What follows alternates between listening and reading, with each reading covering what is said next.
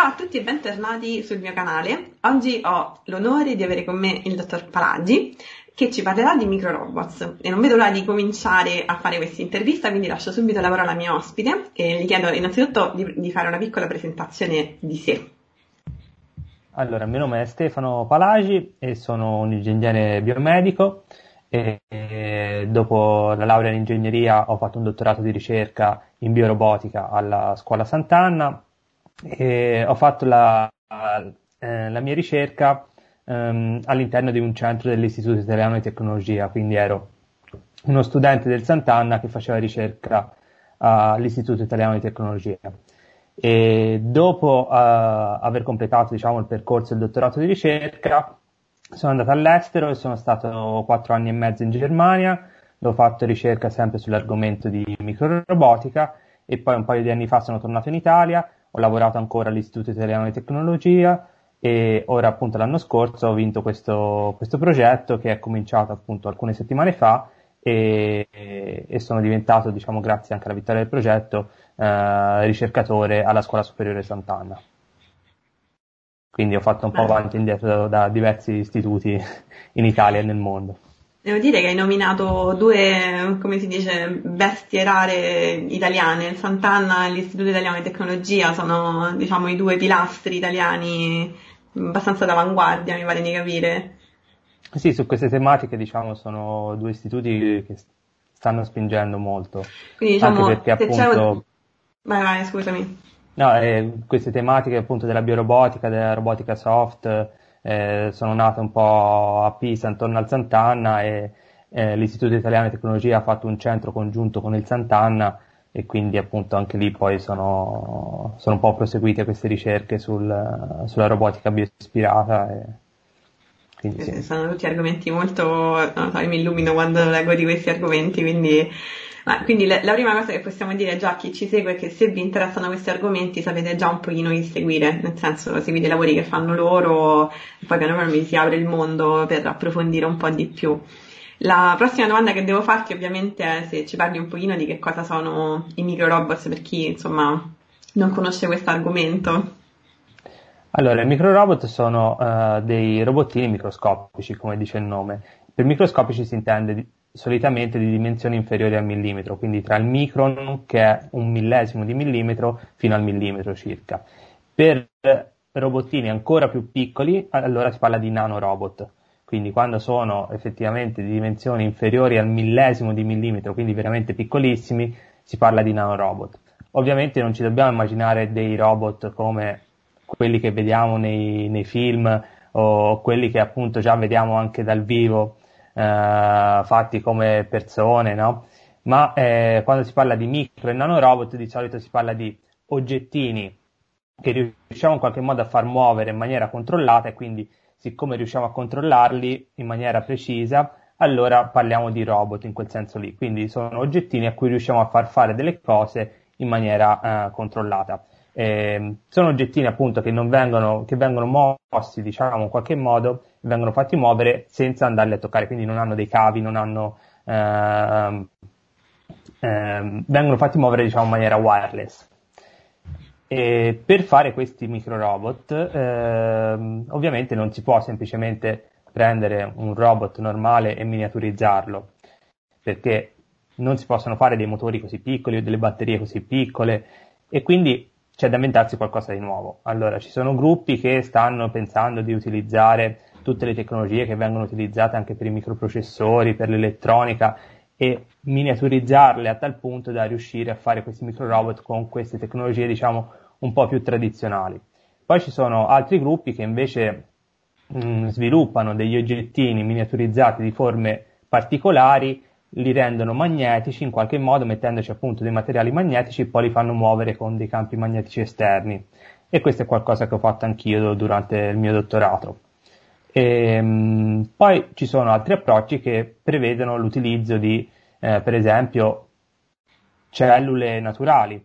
Eh, ci sono dei gruppi che utilizzano dei batteri, li attaccano magari a delle microbiglie, riescono in qualche modo a guidare questi batteri per fargli fare quello che vogliono.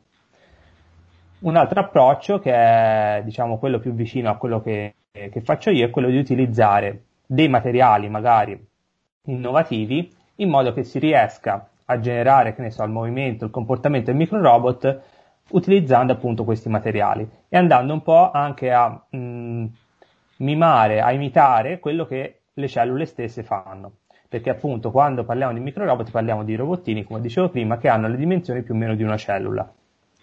Per esempio, quando ero in Germania io ho fatto dei, dei microrobot che erano semplicemente dei pezzettini di materiale eh, un po' gommoso che si deformava quando ci spari la luce e quindi andando a spararci la luce in maniera molto controllata riusciva a fargli generare, generare un movimento per cui loro riuscivano a nuotare in un liquido. Quindi, diciamo ovviamente, che questi robot non vanno a batteria, perché tanto lo so che qualcuno ce lo chiederà nei commenti. Non vanno a batteria, no, no. Tipo come Bisogna dargli energia dall'esterno spesso. Mm. Però ci sono approcci che prevedono, e questo è anche una delle cose che, che tenterò di fare nel mio progetto, eh, di utilizzare dell'energia che trovano nell'ambiente, per esempio eh, se li mettiamo in un, in un carburante, in una soluzione di carburante, questo carburante può essere o una sostanza chimica che gli diamo diciamo ad hoc, quindi apposta perché si muovano, oppure può essere, se pensiamo al movimento nel corpo umano, il glucosio stesso che trovano nei tessuti. Certo. Quindi ci sono degli approcci che prevedono di riuscire a sfruttare questo tipo di energia per far sì che il microrobot si muova. Però eh, non vanno con le batterie, o perlomeno non con le batterie che, che troviamo. Ah, perché come dicevi tu all'inizio, magari uno il robot se lo immagina sempre in una certa maniera. Eh, quindi con dei componenti ben specifici, invece poi quando si va nella pratica non è, non è sempre così, diciamo. I microrobot, diciamo, vengono generosamente chiamati robot, ma per ora sono spesso degli oggettini che riusciamo a far muovere in maniera controllata. E cosa ci si può fare con questi microrobot?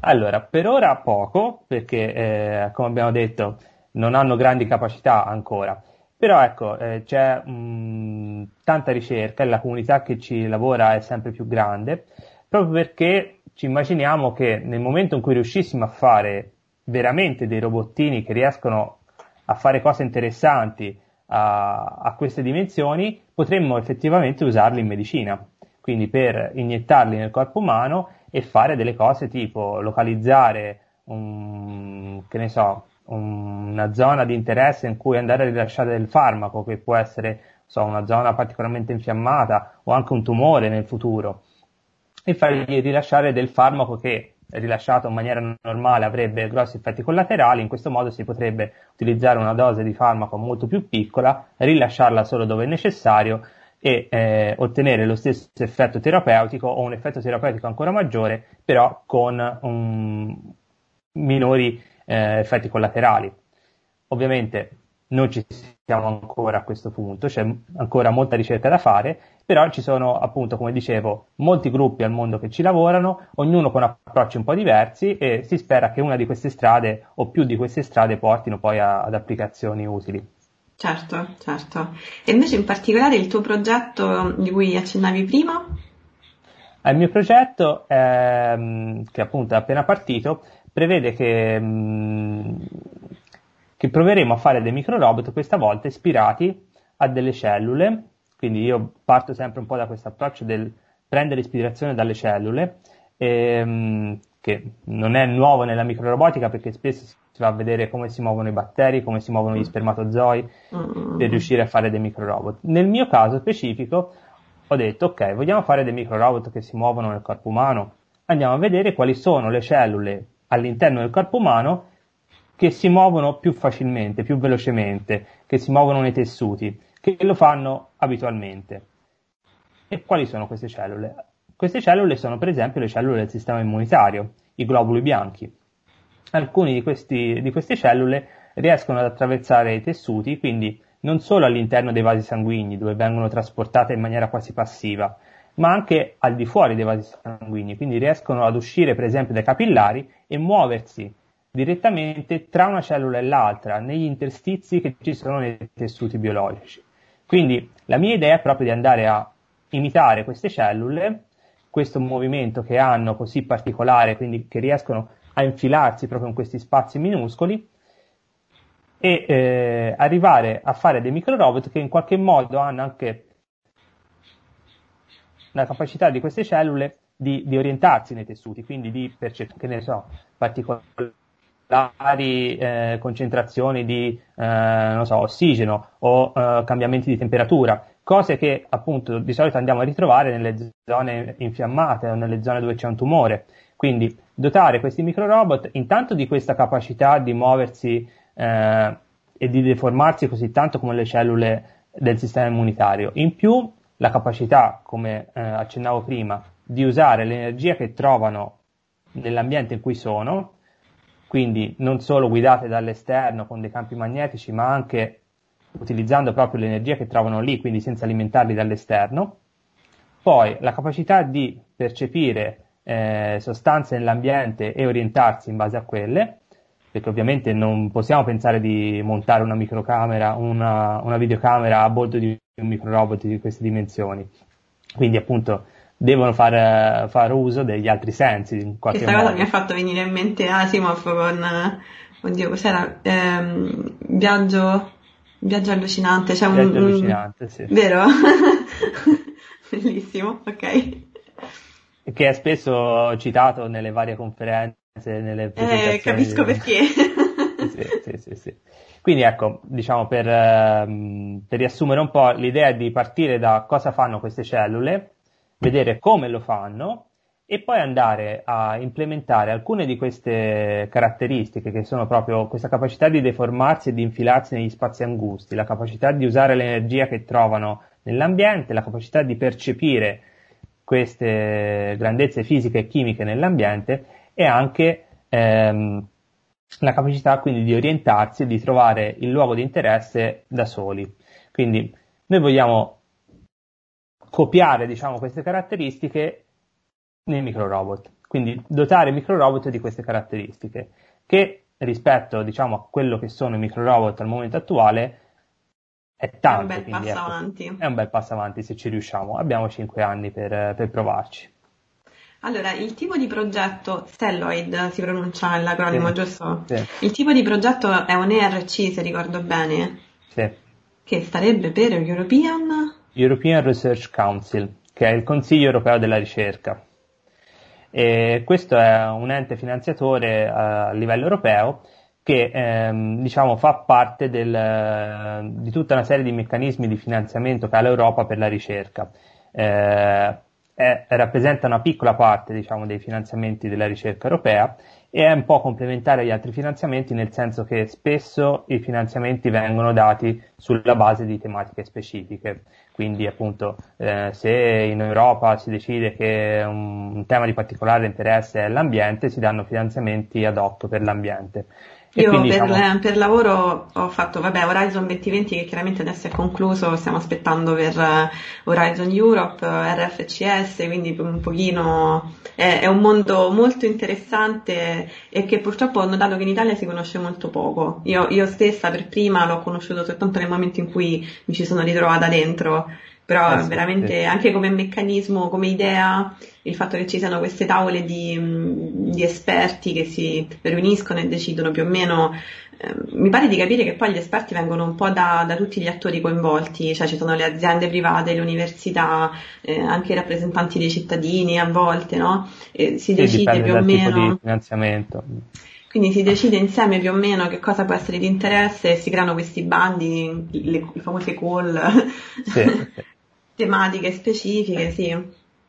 Nel caso dell'RC è un po' diverso, nel senso che non si va per tematiche, ma eh, si permette, diciamo, a- ai ricercatori di proporre i temi che vogliono. Quindi in questo modo, diciamo, si va ehm, a, a finanziare delle ricerche che magari non sono proprio nelle tematiche che vengono definite prioritarie, ma che possono avere dei risultati che poi sono fondamentali per le cose che diventano prioritarie magari fra uno, due, tre, cinque anni.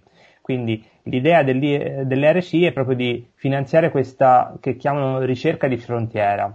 Quindi sono cose ad alto rischio, quindi loro finanziano solo progetti ad alto rischio, quindi che possono anche in parte fallire, ma che hanno una possibilità di alto guadagno, nel senso che eh, se effettivamente sono progetti di successo possono portare a delle scoperte scientifiche rilevanti e anche a delle applicazioni eh, molto importanti anche se appunto, come dicevo, non è l'applicazione il, il vero obiettivo, ma è proprio ricerca di, di frontiera.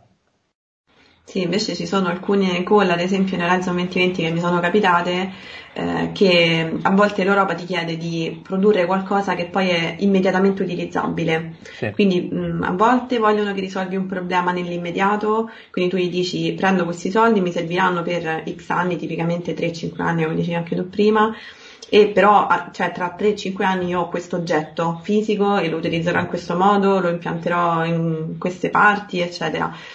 Altre volte invece, come dicevi tu, è più ricerca per, per, per secondi fini, nel senso per, per la mera ricerca. E la cosa che mi piace tanto e che vorrei sottolineare perché c'è sempre qualche complottista no, anti-europeo che si nasconde, lo so che stanno sempre in agguato, è che in realtà l'Europa ci tiene anche tanto a finanziare eh, chiaramente i progetti migliori, ma progetti che abbiano anche una buona rete europea.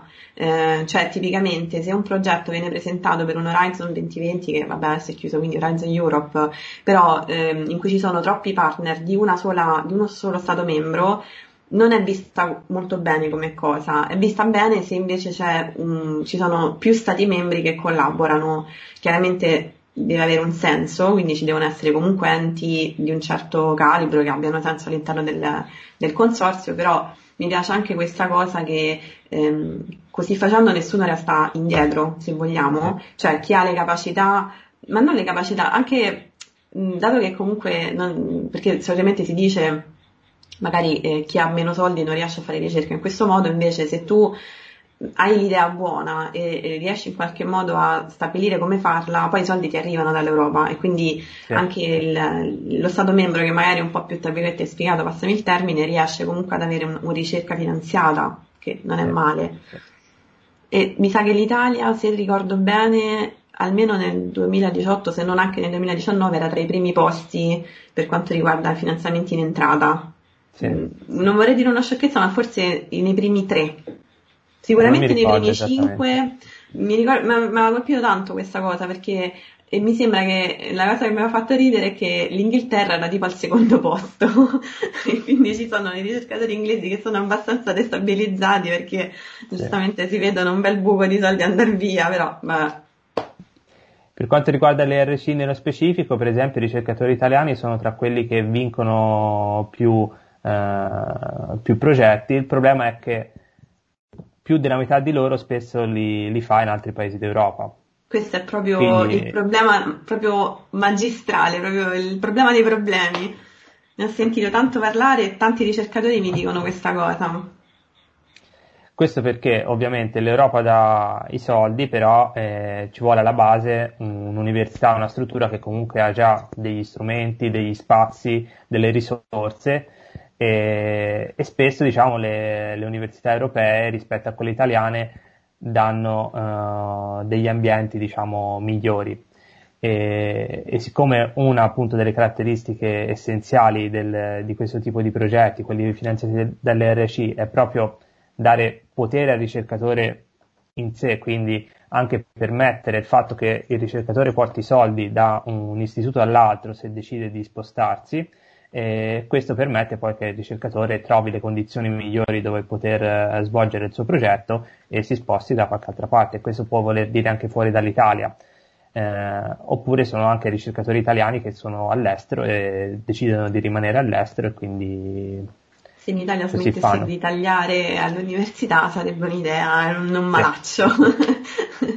Ma tu dal punto di cioè in futuro come la vedi questa, cioè due domande in realtà. La prima è secondo te tra, ragionevolmente tra quanti anni si potrà iniziare a utilizzare questi rob- micro robot in modo magari anche un po' più corposo in ospedale, cioè che ne so, fra 30 anni o allora, eh, secondo me ci saranno già, secondo me ci saranno già delle prime applicazioni magari di nicchia eh, tra, non so, una decina d'anni, considerando anche appunto i tempi che ci vogliono per le approvazioni, per i test, eh, perché ci sono appunto dei gruppi nel mondo che stanno proprio puntando in maniera molto diretta le, le applicazioni, magari hanno trovato, so, una patologia particolare per cui un tipo particolare di microrobot può essere utilizzato e stanno spingendo in quella direzione. Quindi mi immagino che le prime applicazioni si inizieranno a vedere già, già tra virgolette, tra una decina d'anni. E, ehm, prima di vedere questi microrobot applicati diciamo, in massa negli ospedali, se mai li vedremo applicati in massa, perché magari non è neanche necessario. Mm. E, penso che passerà un po' di più, quindi appunto magari dai 20 ai 30 anni. Eh, però esempio, sarà interessante appunto. vedere come si sviluppa assolutamente. Per quanto riguarda il mio progetto, in questi 5 anni svilupperemo la tecnologia di base, quindi certo. non inizieremo nemmeno a fare dei test uh, clinici. Quindi, Vabbè, da questo bisogna partire, no? Quindi eh, sì, sì, sì, è importantissimo, anzi, le basi, ma che scherzi. Prima della robotica medica c'è stata la robotica, quindi eh, certo, certo, prima della microrobotica medica bisognerà sviluppare la, la microrobotica. Bene, sono molto contenta, grazie per avermi dedicato questi 25 minuti più o meno. Grazie a te. Io ringrazio naturalmente anche chi ci ha ascoltato e guardato fino a qui e come sempre io vi aspetto al prossimo video. Io sono Eliana, lui è Stefano e questo è To the Science and Beyond.